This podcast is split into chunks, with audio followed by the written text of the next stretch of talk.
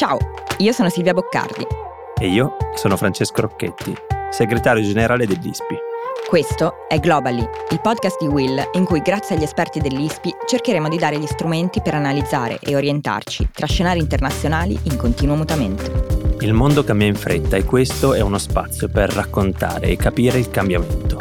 La politica internazionale spiegata in modo chiaro. Dopo aver licenziato il primo ministro, sciolto il governo, sospeso il Parlamento un anno fa e aver governato da allora in gran parte per decreti, il presidente tunisino Kais Sayed ha chiesto ai cittadini di votare un controverso referendum costituzionale che aumenterà i suoi poteri. I voti favorevoli alla consultazione sono stati oltre il 90% del totale, ma il tasso di affluenza solo poco più del 25%. Questo è stato fondamentalmente l'esito del boicottaggio, in qualche modo indetto dai partiti di opposizione contro qualsiasi tipo di partecipazione alle urne. Per capire bene che cosa sta succedendo dall'altra parte del Mediterraneo, oggi siamo con Lorenzo Fruganti, analista dell'area mediterranea dell'ISPI. Ciao Lorenzo. Ciao Lorenzo. Ciao, grazie per l'invito. Allora, Lorenzo, in primis, dacci due informazioni su Sayed. È un nome che probabilmente molti di quelli che ci ascoltano non hanno mai sentito. Eh, raccontaci un po' da dove viene e come è arrivato a diventare presidente. Certo, Kais Sayed, 64 anni, è un giurista di formazione, è stato docente di diritto costituzionale all'Università di Tunisi si è poi presentato alle elezioni presidenziali nell'ottobre del 2019, eh, lo ha fatto senza l'appoggio di un partito, senza l'ausilio di finanziamenti pubblici e, e spiccando diciamo in particolare per, per, la sobrietà della propria campagna elettorale, durante la quale fece della, della lotta alla corruzione e del decentramento amministrativo due punti cardine del suo programma politico. Durante questa campagna espresse poi anche un certo scetticismo nei confronti della democrazia parlamentare, annunciando le sue intenzioni di, di riformare le istituzioni tunisine. È un candidato, quindi, se possiamo riassumere in una o due parole, anti-establishment, che vince quelle elezioni presidenziali dell'autunno 2019 conquistando il 75% dei voti, battendo il rivale Nabil Karoui del partito Calb Tunis. Eh, la campagna di Sayed contro la corruzione e contro il sistema politico tunisino ha conquistato il consenso di molti nel paese, soprattutto mm. giovani, soprattutto nelle periferie e nell'entroterra tunisino più, più, colpito dalla crisi economica, ma ha anche spaventato laici e minoranze per le sue posizioni ultraconservatrici sul piano sociale. Sì. Ricordiamoci che una volta eletto il neopresidente si era detto da subito favorevole alla reintroduzione della pena di morte, contrario mm. ai diritti delle persone omosessuali, alla pari eredità per uomini e donne, insomma una figura comunque controversa sin dal principio. Un costituzionalista però, e questo, e questo è senz'altro una, un dato interessante. Allora adesso abbiamo inquadrato Sayed grazie a un candidato diciamo anti-establishment ma che ha molti elementi eh, diciamo conservatori. Aiutaci adesso a interpretare il voto che abbiamo visto, questo referendum. Che significato ha? Eh, chi ha votato sostanzialmente ha votato sì alla nuova Costituzione ma come Silvia poco fa diceva, poche persone sono andate a votare. Quindi come interpretare questo alto sì ma bassa partecipazione?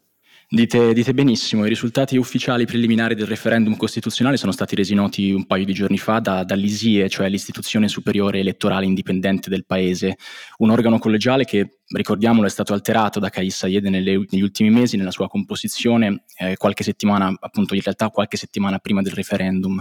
Ha vinto il sì con il 94%, eh, l'affluenza ai seggi si è attestata intorno al 30%, un'affluenza più alta di quanti molti osservatori si aspettassero, ma si tratta comunque di una percentuale in netta diminuzione rispetto alle elezioni presidenziali del 2019 di cui parlavamo. Non è alto un 30, un 20, quanto è stato? Un 27%? Intorno al 30 non è per niente alto, se appunto confrontato con il 56% dell'ultima tornata uh, delle elezioni presidenziali in cui appunto che avevano visto Sayed trionfare. Uh, ricordiamoci che non era previsto un quorum per l'adozione della Carta Costituzionale.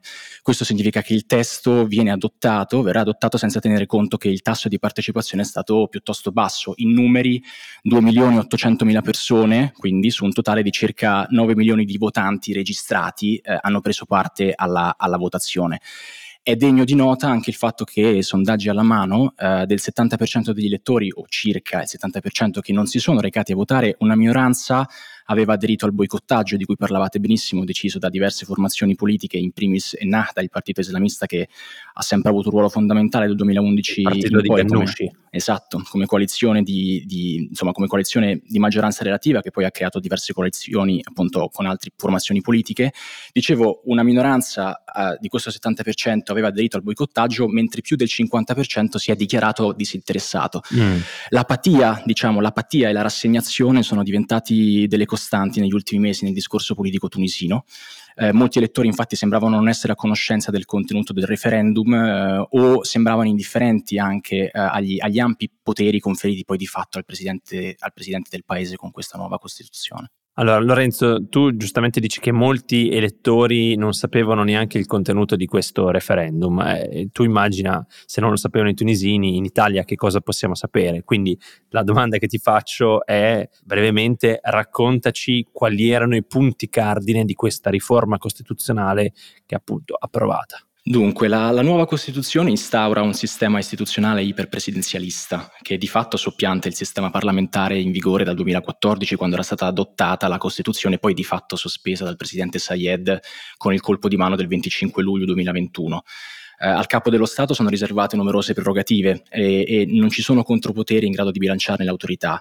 Solo per citarvi alcuni aspetti inediti della nuova Carta Costituzionale, Sayed assumerà maggiore controllo sul governo, eh, nominerà ministri, potrà revocarli, eserciterà maggiore controllo sulla magistratura, poi magari potremo tornarci, avrà potere legislativo, cioè potrà definire la politica generale dello Stato con proposte al Parlamento che andranno esaminate in via prioritaria, potrà scioglierlo questo Parlamento, come di fatto aveva già fatto, un Parlamento che diventa da, da monocamerale a, a bicamerale, Mm. e uh, il presidente Sayed non sarà soggetto a disposizioni per, per, l'impeachment, non potrà essere destituito a differenza di quanto previsto dalla Costituzione del 2014. Si tratta quindi di, di un testo che potremmo definire um, a misura del presidente uh, e da cui lo stesso Sadok Belaid, cioè il giurista a capo di questa commissione consultiva di esperti incaricata di redigere la nuova Costituzione, si è dissociato ritenendo lui stesso che potesse aprire questa carta costituzionale la strada ad un regime dittatoriale. È accaduto che Saad Belaid avesse consegnato una bozza di testo costituzionale al presidente Sayed a fine giugno e che quest'ultimo poi la, la avesse modificata arbitrariamente nei giorni successivi. Mm-hmm. E questo, se volete, insieme ad altri fattori, la dice lunga sull'intero processo di riforma costituzionale fortemente voluto dal presidente Sayed. Chiaro. Quindi iperpresidenzialismo e meno poteri al Parlamento, quindi rischio di tornare a tempi già visti. Esatto. Ecco, ma se questa nuova Costituzione è così diciamo, fatta a misura appunto del, del, presidente, è stata criticata a livello internazionale perché non protegge i diritti dei cittadini, eccetera, eccetera. Perché hanno comunque deciso di votarla, seppur quel 27%, ma... Dunque sì, in particolare alcune, alcune ONG, ma organizzazioni per i diritti umani, recentemente anche, anche, il Dipartimento di Stato americano attraverso il suo portavoce Ned Price, hanno, hanno criticato la nuova Carta Costituzionale facendo presente che la Costituzione diminuirebbe mh, l'indipendenza del potere giudiziario, che indebolirebbe il sistema di salvaguardia dei diritti umani. E in linea generale è chiaro che all'interno di un contesto in cui la, la magistratura, per esempio, non è più imparziale, come lo dicevamo prima, non vige la separazione dei poteri e non esistono i cosiddetti checks and balances, il rischio è che ci sia molto meno spazio per l'esercizio di diritti e libertà fondamentali. Eh, la nuova Costituzione, hanno fatto notare gli esperti e le organizzazioni per i diritti umani, anche Amnesty International, tra queste, prevede la possibilità per il Presidente di, di, di proclamare, per esempio, lo stato di emergenza, di estenderlo illimitatamente in caso di cosiddetto pericolo imminente, senza offrire le tutele necessarie a proteggere i, i diritti umani. E noi capiamo che la nozione di pericolo imminente può essere quanto mai ambigua, controversa. E nonostante queste criticità, che sono solo alcune delle criticità evidenti, è probabile che molti cittadini, mi sento di dire, abbiano deciso di approvare la nuova Carta Costituzionale nella speranza che il conferimento di pieni poteri all'uomo forte, perché Sayed si pone come l'uomo forte, possa andare incontro alle aspettative di una mhm. popolazione molto frustrata, delusa da più di dieci anni di stabilità politica e che hanno visto l'economia sprofondare, complice la pandemia e, e la corruzione anche dilagare. Ecco, questa, questa mossa, questa, questo referendum è stato mh, descritto anche da, da, molti media internazionali come in qualche modo un tradimento eh, di quello che era stata la primavera araba, no? eh, che cosa significa? Cioè in che modo mh, questo potrebbe essere interpretato come un tradimento? Dunque, ehm, la tua domanda è molto interessante. Molti, molti in Tunisia e non solo, non solo nel paese eh, ritengono che il referendum abbia gettato le basi per un ritorno alla dittatura, e lo anticipavamo prima. A mio avviso dire che la Tunisia uh, sta tornando al passato di dittatura è un po' una forzatura, è, è prematuro. È più corretto parlare di una deriva autoritaria. Eh, a livello istituzionale certo si pone forse la parola fine alla fragile transizione democratica verso la quale il paese era avviato da, da diversi anni, però, detto questo, non si cancellano dieci anni di cultura e prassi democratica, seppur disfunzionale, soprattutto se si guarda ai magri risultati ottenuti a livello di governance pubblica e performance economica. Non si cancella poi il fatto che la Tunisia è una società civile, ricordiamolo, estremamente attiva, radicata, dinamica, che ha contribuito a questi ultimi anni di cultura e prassi democratica. Inoltre tutta una serie di libertà, libertà di stampa, espressione, associazione, sono sempre stati garantiti in questi dieci anni eh, prima appunto della, dell'avvento di, di Sayed. Eh, se volete poi a livello tecnico parlare di dittatura è prematuro, anche perché si dovrebbe andare a elezioni legislative il prossimo 17 dicembre, almeno questo è previsto dalla roadmap del presidente Sayed. Bisognerà vedere certo con, legge, con, quale legge elettorale, con quale effettiva partecipazione dei partiti, si è parlato dell'esclusione di Ennahda alle prossime elezioni parlamentari, però chiaramente capiamo bene che la dittatura di solito non prevede elezioni legislative come parte dei suoi meccanismi funzionali, ad ulteriore riprova del fatto che sia a questo punto prematuro parlarne. Però Silvia, alla tua domanda si potrebbe rispondere in qualche modo eh, rigirandola, cioè il referendum costituzionale, se volete, formalizza l'accentramento del potere e il progressivo indebolimento delle istituzioni democratiche di cui Sayed è artefice a partire dal colpo di Stato del 25 luglio scorso, del 2021 quando il Presidente aveva sciolto il Parlamento, lo dicevi tu in introduzione Silvia, ha esautorato il primo ministro, sospeso gran parte della Costituzione del 2014 e iniziato a governare tramite decreti presidenziali. Questa era una decisione accolta con favore da molti tunisini perché giunta dopo mesi di stallo politico istituzionale, eh, causato da una classe politica inefficiente, corrotta e incapace. E questo è un punto centrale a mio avviso perché Sayed, a proposito di tradimento della, della rivoluzione a cui tu facevi riferimento, Sayed ha creato in questi ultimi mesi e diffuso in qualche modo una narrativa nuova per la quale la rivoluzione del 2010-2011 che ha una grande importanza nell'immaginario collettivo del popolo tunisino, è una rivoluzione incompiuta, quasi tradita, appunto, che lui invece porterà a termine. Cioè, in altre parole, Sayed ha fatto leva sulle scarse performance dell'economia tunisina negli anni successivi alla rivoluzione e sulla generale disillusione nei confronti della classe politica, presentandosi agli occhi dei tunisini come l'uomo forte, in grado di portare finalmente a un miglioramento delle condizioni di vita dei tunisini bisognerà vedere se sarà questo il caso. Del ah. resto, se, e concludo, con, osserviamo un trend comune in diversi paesi della regione Medio Oriente e Nord Africa, per cui la maggior parte dei cittadini della regione auspica governi efficaci in grado di portare a maggiore benessere economico, a prescindere eh, dal sistema politico e dal livello di democrazia instaurato appunto nella vita pubblica. Interessante perché mi viene un paragone con un'epoca passata. Eh, noi pensiamo alla rivoluzione francese e a quello che Napoleone eh, ha rappresentato per i francesi. No? Napoleone arrivò con la promessa di portare a compimento una rivoluzione non appunto arrivata al, fino alla fine.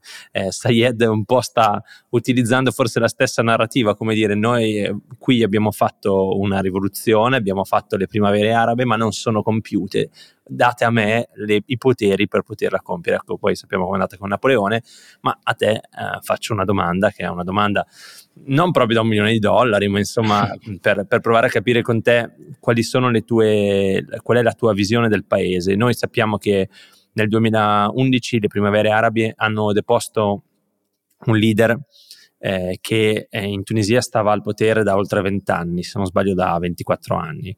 Ecco, secondo te Sayed è un leader che vedremo per i prossimi decenni governare il paese oppure esistono in questi anni, in questo decennio, si sono creati degli anticorpi eh, nel paese contro quel genere di eh, autoritarismo, perché io credo alcuni giornali hanno già detto è tornato l'autoritarismo in Tunisia, è tornata la dittatura. Ecco, secondo me st- lì siamo già un po' oltre, siamo, è un po' troppo dirlo adesso, è un po' presto, percezione mia la, per, la, la, domanda per te è, mh, mm, va bene, forse è presto a dirlo adesso, ma Sayed è destinato a restare per decenni? Dunque, appunto, come dicevi, forse dovremmo fare una distinzione tra appunto dittatura e deriva autoritaria. Noi siamo più sbilanciati sulla, per la seconda, insomma. Rispetto a Ben Ali, mi viene da dire che Sayed ha due elementi che lo, lo distinguono da, dal precedente dittatore. Sì. Um, dittatore, veramente. Esatto. Um, innanzitutto, Ben Ali era un retaggio del, dei, dei, servizi di intelligence tunisini e quindi aveva un pieno controllo degli apparati di, di sicurezza. Non che Sayed sì. non l'abbia, però, uh, diciamo Meno. si è tentato di tenere fuori sì, sia l'apparato militare che appunto i, i servizi di sicurezza. Eh, rispetto ad altri paesi della regione c'è molto meno un connubio fra queste entità, tra il capo di Stato e appunto i servizi, eh, le forze armate e militari, pensiamo al caso dell'Egitto o, o all'Algeria. Uh, l'economia di Benali era un'economia chiusa uh, e in un mondo che poi si è, è, andato avanti, in cui c'è globalizzazione, probabilmente sarà, sarà difficoltoso per, per Sayed riproporre quello stesso uh, modello che Benali non aveva in realtà tradotto in grande prosperità e benessere economico, però Uh, diciamo che le difficoltà che oggi Sayed, e così provo a rispondere alla tua domanda, uh, o meglio, il futuro di Sayed dipenderà molto dalla sua capacità di risolvere uh, quelle, quelle, difficoltà socio-economiche e finanziarie che il paese sta attraversando. Cioè tutte le aspettative sono Uh, più riposte su, uh, su, su istanze uh, economiche. Esatto, dici. direi, nel senso che la Tunisia adesso si trova a dover eh, negoziare dei finanziamenti con vari partners internazionali per evitare il rischio di un default finanziario. Uh, sono per esempio adesso in corso dei negoziati da, da, mesi in realtà con il Fondo Monetario Internazionale per una, un, un, prestito di 4 miliardi di, di dollari sì. a condizione chiaramente uh, di una, dell'implementazione di una serie di riforme di austerità nel paese, riforme che potrebbero chiaramente eh, intaccare il tessuto sociale tunisino. Uh, si parla di revoca dei sussidi ai beni alimentari, si parla di congelamento dei salari pubblici, si parla di privatizzazione di società e di enti statali. Quindi la tenuta di Sayed sarà diciamo, condizionata uh, a, alla sua capacità di implementare delle riforme che incontreranno le aspettative uh, dei, dei, cittadini. E il rischio è che appunto la mancata implementazione di queste riforme possa esacerbare il malcontento popolare ed erodere la base di consenso che invece negli ultimi mesi Sayed, per quanto sia una figura controversa, è riuscito a, a costruirsi. Insomma.